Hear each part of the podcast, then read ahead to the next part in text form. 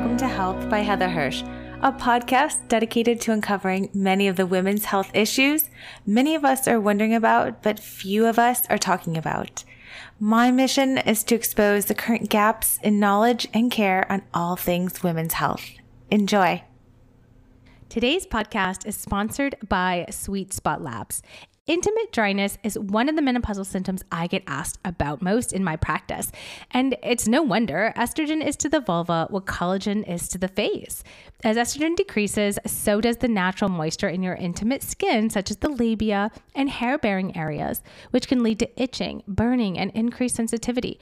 The product I recommend to rescue intimate skin from this discomfort is Rescue Balm from Sweet Spot Labs. No joke. It's an ultra rich, intimate moisturizer that is 100% naturally derived and packaged with active levels of colloid oatmeal, zinc oxide, sweet almond oil, to soothe and protect intimate skin. I not only love what's in it because it really works, but also what's not in it. So, Sweet Spot Labs has been pioneering clean, intimate skincare since 2003. And they formulate without any common irritants, allergens, hormones, hormone disruptors, or yeast food sources. Rescue Balm is free from water, preservatives, fragrance, silicones, propylene glycol, steroids, hormones, parabens, glycerin and even from pore clogging ingredients like coconut oil, just to name a few. And like all Sweet Spot Labs products, Rescue Balm is hypoallergenic and clinically proven by unbiased third party gynecologists and dermatologists to be non irritating on intimate skin, even with daily use. That's why I really, really feel comfortable recommending it to anyone and everyone, including me, and even those with very sensitive skin. Visit Sweet Spot Labs and use code Dr. Hirsch for 20% off your first order. That's S W E E T S P O T L A B S dot com and use code Dr. Hirsch for 20% off. Hi, my AOWs. I hope you guys are all doing really, really well. And it's crazy to see the end of the summer and officially launching into fall. As we launched into fall, I turned 40 and it was such a lovely birthday. I don't know about you, but actually, as I get older, I feel so much more confident in myself. I feel like I know myself so much better. I feel like I know my body so much better. And it's just a beautiful thing to step into the version of yourself that you always kind of looked up to thinking you were going to be. And like realizing that you're getting there. It always feels like you still have more to go. But we're probably the hardest, we're probably the harshest critics of ourselves. So I celebrated my 40th birthday. It was very lovely. I got to be with my sisters and one of my best friends and my husband. we went out to dinner and he was uh, the only male of the group, but he he's used to hanging with girls, girly girls. And it was such a lovely time. Uh, so I posted in pictures over on Instagram. If you don't follow me, I'm at Heather Hirsch MD, and that's where I'm on all my platforms. The other cool thing that came out on my birthday was the cover of my book. And this is a pretty big deal. It means it officially has an image, it officially has a cover, it officially has you know, a title in writing and a cover. Oh, here comes my dog. You can hear clicking in the background. That's her little paws. So, Unlock Your Menopause Type is officially coming out on June 6th. I'm pretty sure that's the launch day. 90 92% positive that that's the launch day. And you can pre order it already. Pre orders are really helpful. So here's why pre orders are helpful. I didn't know this until a few weeks ago, but pre orders, and you may already know this, help bookstores uh, know how much to stock, know how much to anticipate if the book's going to be a big hit and like totally sell out and super successful or the opposite. And so pre orders are so helpful. And so if you were thinking about getting the book, uh, it's so amazing. It's so amazing. Uh, you can go ahead and pre order it now. I'm going to put the link in the description for the podcast. And soon you'll find the links to pre order everywhere, also on my Instagram and on my website. This book is so cool. So, again, the title is Unlock Your Menopause Type, and there's six different types of menopause that I have kind of uncovered, or basically phenotypes that I see over the years in clinic. And it was so much fun actually coming up with kind of different care plans and different things to think about and different ways to think about based on your type of menopause. It's actually a piece of content that I have specifically not been using anywhere on my socials, on Instagram, on my podcast, even on YouTube. So once the book comes out, we'll do like a lot more digging onto what I even mean by these types, how I came up with them. Um, and there's also a what we call DIY section. So part three of the book is all about how to, you know, kind of hone in on the symptom that really bothers you and how to treat it symptom by symptom. So you couldn't like imagine a better book. So anyways, the book cover came out on my birthday. I was so excited. So if you've seen posts about it or you're interested in pre-ordering, you can. And I can't wait to talk more about the book. Today's episode, we're going to talk about uh, how long to take hormone therapy for.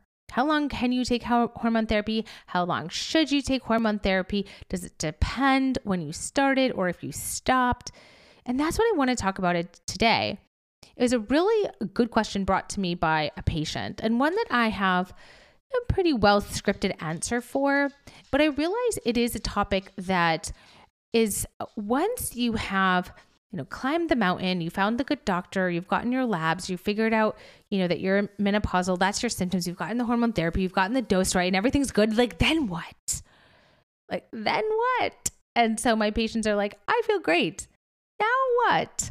And so that's really what I want to focus and hone in on today. And this isn't in my book, actually. I don't think so. So, you know, again, I'm really kind of, there's a whole chunk of content I have not been talking about. And it's just going to be so incredible once that's all, you know, available to read and, and things like that. All right. So, how long to take hormone therapy for? Every time I do a grand rounds or a talk, you know, someone inevitably stands up in the back of the room and says, you know, Hey, Dr. Hirsch, I have this 80 year old and she will not get off her Premarin. I cannot pry it from her hands. I have been trying everything. You know, what do you say to these patients? And I say, please leave her alone. Please leave her alone. I don't say it like that. I say, well, studies show, and we'll get into that. But actually, this is such an important question because if you if you're not on hormone therapy. I think this is still helpful to listen to because there is so many myths and misconceptions about women's health and about hormone therapy that if you have a friend or if you're a listener of the podcast, I think it's still really useful to know. So, the North American Menopause Society or NAMS for short has a position statement that says there is no time limit to the use of hormone therapy specifically for women who start within 10 years of menopause. All right, so they say there's no time limit. That's pretty cool. But what does that actually mean in real life? And why do we think that there used to be a time limit? All right, so let's go back to why we used to think there was a time limit. As I've mentioned before, when I first learned about hormone therapy in my residency, not my fellowship training, but my residency, which is what you do after medical school, the message was always if you have to use hormone therapy, if you've tried everything else and nothing's works, and she's still really symptomatic, and you've got to do something, use the lowest, teeniest, tiniest dose for the shortest amount of time possible. That was the message the shortest amount of time possible. Now, contrast that with the fact that we know menopausal symptoms last on average five to seven years, and more likely seven to 10 years. And in 10% of the population, the rest of their postmenopausal life. So, this shortest duration thing, where did this like minimalism come from? Well, in the 80s and 90s, hormone therapy was routinely given to women shortly after menopause. And what they found in those prospective studies, those studies going forward, that women actually had less cardiovascular disease, they lived longer, had improvements in bone health, quality of life, and several other important quality metrics. But when the women's health study came out, there was a lot of things that came out of that study that were, I guess, inappropriately extrapolated and placed into common practice. If you've never listened to my 20 year anniversary of the Women's Health Initiative and you're just fascinated about women's health in general, I highly recommend listening to that. Probably a lot of pressured speech, but it's a, couple episodes back. And it's really fascinating. In the women's health study, the, the key points that you need to know is that the average age of women entering the study was 62 and a half, and the age range of women was 51 to 79. And the majority had not been on hormone therapy. And they were looking to see if estrogen reduced basically uh, chronic diseases, for example, like heart disease, heart attacks, cancers, uh, diabetes, etc. So they used one medication called oral Premarin or oral Prempro if you had a uterus. And that's really important because actually, if you have a uterus and you needed the progesterone, it was really uh, important because there were some differences if you took estrogen only versus estrogen and progesterone, mostly in terms of breast cancer risk. But we're going to save that for another day. Right now, we're talking about how long can you take hormone therapy for and the rationality behind why people said for the shortest amount of time as possible. So, when the study ended abruptly in 2002, and by study, I mean the estrogen and progesterone arm, the Prempro arm, because of an apparent increased risk of invasive breast cancer, they also lumped a bunch of stuff in there. It was like, oh, and you know, like strokes and cardiovascular disease, just like some other stuff that, like, just, you know, like, right? I know. I know I sound a little crazy. But the message was a little bit muddled and unclear of, well, did hormone therapy increase risk of cardiovascular events and strokes? In 2007, later 2013, 2017, and 2020, results were adjudicated, and post hoc analysis actually demonstrated that the age of which you started and the age of your last menstrual period were really important. And so what they found is that if you started within 10 years, you had actually reductions in cardiovascular disease. And that later studies showed if you continued it, your risk didn't increase when you turned 60 or when you turned 70 if you started within 10 years from your last menstrual period. Now there's a difference in terms of if it's been 10 years since your last menstrual period when you start hormone therapy, and particularly 20 years since you last had your period and you start hormone therapy. But in the example of someone who is 50 years old at menopause and starts estrogen and she's been on it for 10 years, there's no magical increased risk that happens because she turns 60. And there's a difference between someone who's, let's say, 65 and her last period was 15 years ago and she wants to start hormone therapy. Let's think about this common sense wise. When you're premenopausal and then into perimenopause, if you have that experience, some women don't because of surgical menopause, your body makes a lot of estrogen and therefore your body sees a lot of estrogen. And the vessels or the endothelial lining, to be really fancy, in your vessels actually are very happy to have estrogen around. And these endothelial uh, lining or vessels are in your big arteries and also in your coronary arteries, the ones that feed your heart.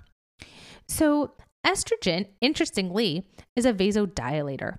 That means it helps to increase the volume or the diameter, some physics word of your endothelial lining, and gets better blood flow. And it actually is somewhat anti inflammatory.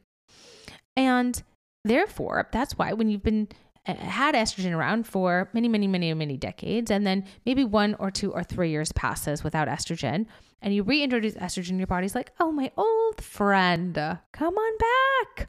Help me with these arteries. Give me a little bit of that good stuff, that nitric oxide that dilates my vessels. And that's why we probably see reductions in coronary vascular disease because the blood vessels that surround the heart uh, actually probably function a little bit better. I know, wild, because you've always been trained that estrogen's so bad for you. But that the more you think about it, the more you realize that that just doesn't actually make any sense. We have estrogen our whole lives. So, what's the difference between someone now who's maybe 15 years past their last menstrual period? Well, if it's been 15 years, your arteries kind of like, okay, all right, you're just you're not coming back. Our old friend's not coming back. As we age, we're also more prone to plaque buildup in those vessels. As the plaque builds up, uh, when we introduce estrogen, after it's been, we think, 10 years, and there was a trial that actually demonstrated this. It's called the ELITE trial by uh, Dr. Howard Hodis in California. And if you're really nerdy, you know, I'm happy to go into more detail. But after 10 years, estrogen entry can be a little bit on the pro inflammatory side. So, if it's a little bit pro inflammatory, estrogen's releasing these cytokines, basically these little messenger bombs.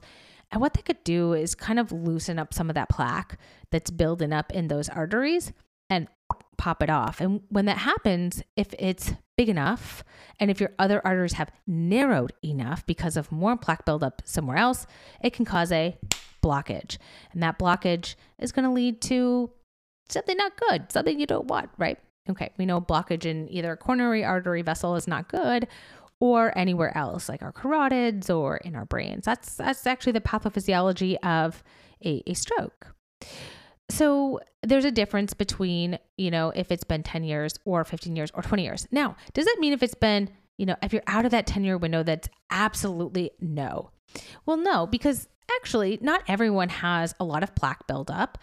And there are things that we could do to use a surrogate markers to determine your status of health besides for just guessing.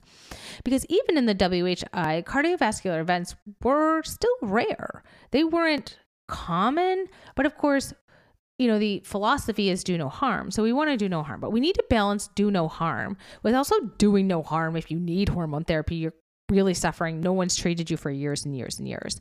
What's the harm of not doing anything? There, there's harm in not doing anything.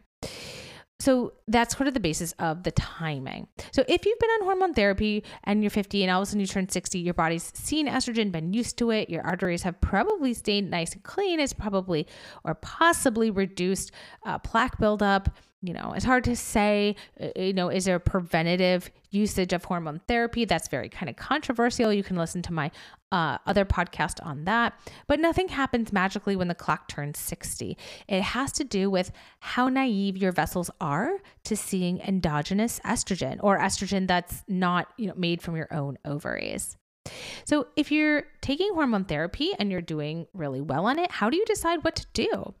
So, this is how I explain this to my patients. I say, you know, I always have two groups of patients. I have one side that's saying, never take these from my cold dead hands, and the other group of patients that's saying, I, I want to only be on these for a year or two or three, and then I want to come off after, you know, I'm getting over the worst of my symptoms. And then everyone else in between. And what's really cool is if you started within 10 years of menopause, which most women actually do because they typically, especially now in 2022, are more proactively seeking treatment around the time of symptoms. And they can find outlets on social media, podcasts, or doctors through NAMS or through doctors who may also just be not more knowledgeable. It's not always easy to do, but they can find them. And so most women have started within 10 years of their last menstrual period and they can really choose and use something called shared decision making. Just because you can stay on hormone therapy doesn't mean you have to be all in or all out. You can fall anywhere on the spectrum. So, for my people who fall in the middle, I usually help them at their annual visit with me. And here's kind of what we go over How are you feeling? How are you feeling about taking your hormone therapy? Are you up to date with your screenings, like your mammogram, colonoscopy? Maybe bone density, maybe pap smear. Those aren't necessary for you to stay on hormone therapy, but they're helpful and it's a good time to ask those screening tests. Any new medical history? Are you on any new medications? Of course, it's important to review if the patient has had anything life altering you know, any new big medical diagnoses. And sometimes that's reflected in new medications. Any new family history, any new cancers in your family, any genetic testing or genetic screening you or anyone else has had. What's like your social history life? What are your stressors like? What's your sleep like? And then I really get into those symptoms. You know, how are you feeling? How's your mood? How's your sleep? How are the things that are important to you?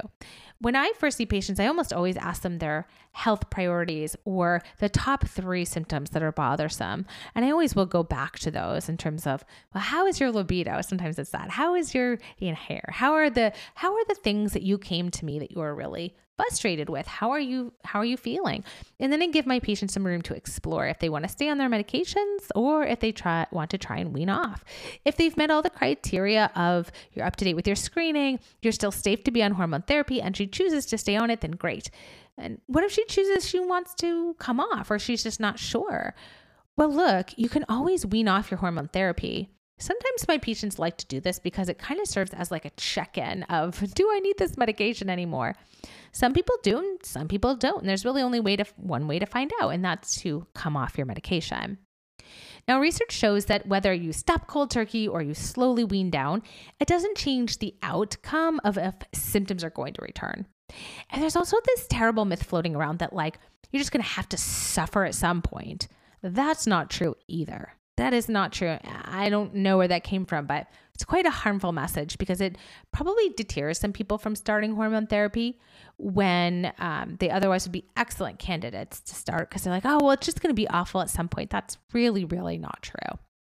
So let's say a patient wants to come off. I do kind of tend to recommend weaning for one reason, one reason only is that sometimes when you wean down, you find that a lower dose actually controls your symptoms just as well as the dose you were on before. And then I have them wean and have them come off. And one of two things will happen they'll say, I feel pretty good. I got over the worst of it. Maybe I have a symptom that here or there, or a hot flash here or there, but otherwise I'm feeling okay. Maybe I'll take a supplement like um, black cohosh or add some soy to my diet, take some magnesium at bedtime, use some supplements, and I'm good. So great. Or sometimes they wean off and they're like, what is this fresh hell? Absolutely not. And go right back on their hormone therapy. And that is okay. So you know, what about this length of use of hormone therapy if you're a starter and a stopper? And I see a lot of starters and stoppers. That's totally that's really common with with any medication, with an SSRI, with seasonal allergies. People start and stop medications all the time. Birth control pills when you were in your 20s and then after your babies. And so it's not uncommon that that happens with hormone therapy also. And what we're looking for again for the starting and stopping is, you know, has it been 10 years where you've stopped and then you want to restart? right? So let's say someone was on hormone therapy. Here's a good example. Someone's on hormone therapy from age 50 to 63, and then she stops for two years and now she's 65. You know, the textbook's like, oh, well, 65 is where the risks start, or 60, and then particularly 70. I said that at the beginning of the show. So now you've got a 65 year old, but you're thinking, well, she's actually only been off hormone therapy, really, for two, three years. She's taken it for 10 years. So again, her endothelial lining has seen estradiol. I would probably still favor transdermal just because someone who is 65, if I was restarting, I would still choose transdermal because the risks of blood clots are lower. And therefore, we think that that pro inflammatory state that occurs after it's been some years since your last period or since you were last on hormone therapy in this example, transdermal may be less pro inflammatory. And that's a broad generalization. There's a lot more detail to that, but let's just go transdermal is a little bit more, you know, less inflammatory. And yes, I would be fine putting her on that again because I'm looking at the years that she's been away from hormone therapy. So, if a person decides to stay on and on and on forever, does their risk increase each year? So, this is a great question. And the answer to this, in my medical opinion, is actually no. At one point, your risk of breast cancer increases because of age and age alone. So, that if you stopped your hormone therapy, that's not going to actually decrease your risk for breast cancer in general. The risk is one in eight in the general population, and age is the biggest risk factor. So, being that you've been on your hormone therapy and you're doing well, does your risk increase with age? Not particularly, and per- especially if you're on certain formulations, because different progestins have less risk. And I'll do a whole nother section on that because I'm presenting a p- paper at the menopause annual meeting in October on the use of prometrium or micronized natural progesterone as a part of hormone therapy, not increasing the risk of breast cancer. So there's a little hint about that. And what about the risk of blood clots? Does that increase with age? Well, again, what we're really finding is that the, the age at which you are when you start is really much more indicative and important than the age that you are. And I know I've saved this to like the last part of the show, but the risk of clot is highest in the first six months. And then it goes back down. So if you haven't had a clot in the first six months, it's going to likely go back down to your baseline. And the risk is much lower if you're using transdermal versus oral. Does that mean that everyone should use transdermal? No.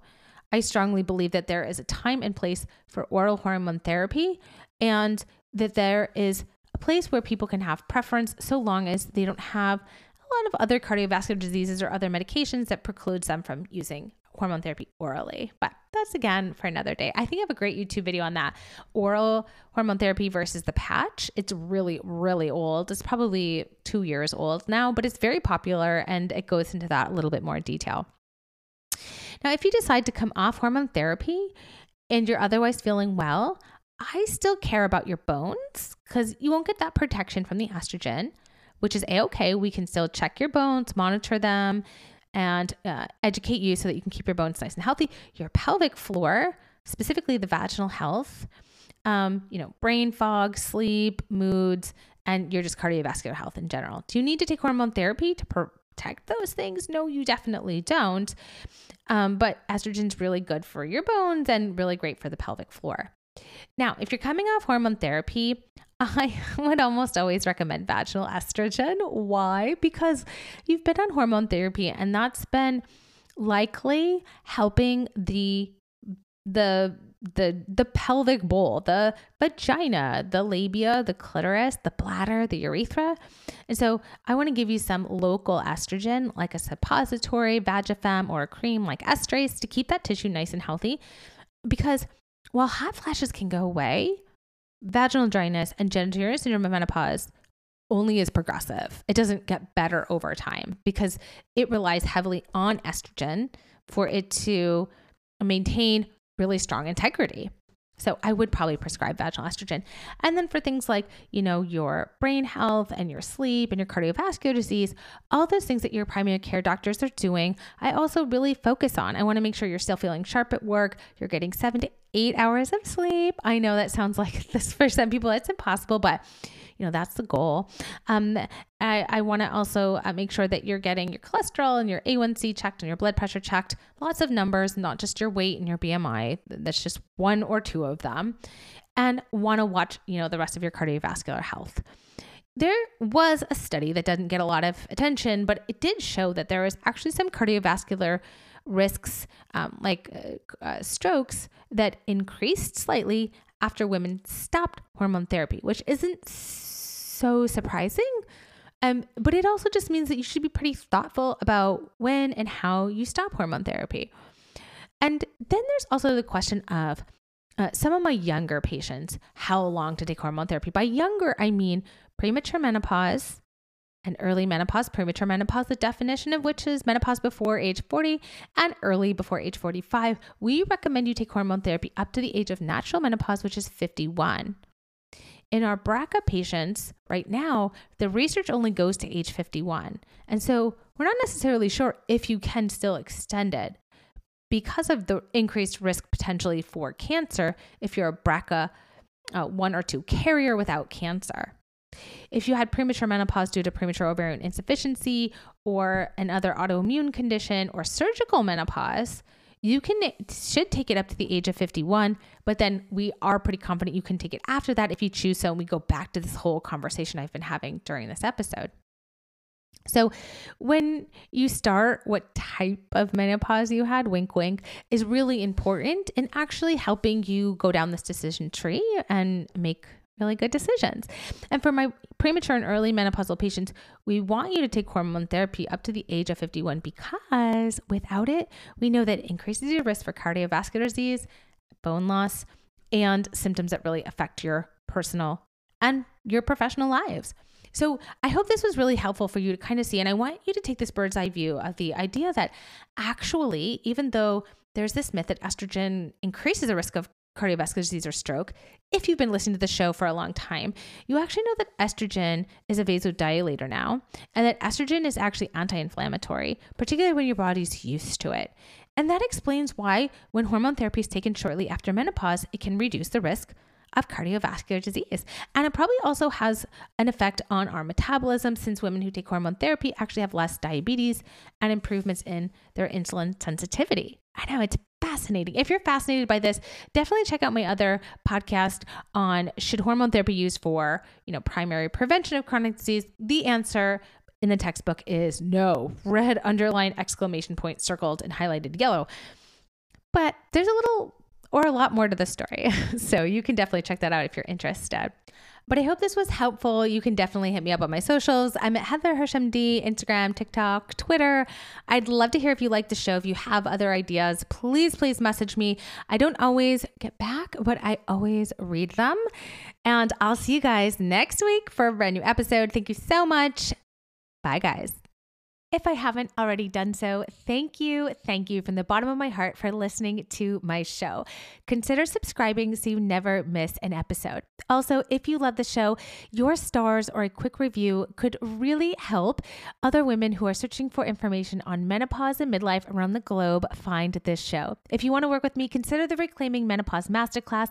The link for that is in the description to this show. Thank you again from the bottom of my heart for all your support, and I'll see you next week for a brand new episode episode.